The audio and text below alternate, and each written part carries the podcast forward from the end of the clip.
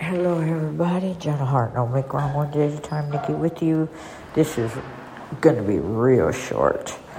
I am at the hospital with my mother right now.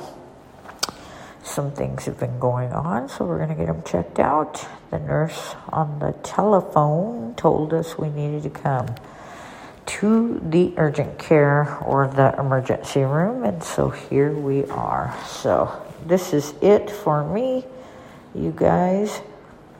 I'm sending you lots of good juju, one step at a time, one minute at a time sometimes. I'm okay. I'm just uh, saddened that my mother has to wait two or three hours before she can be seen. So that is not a lot of fun for her. Anyway, so.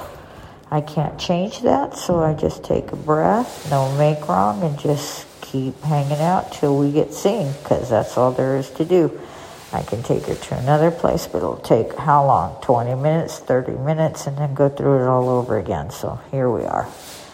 There we go. That's what it's like today for me. Sending you some good juju. Later. Bye.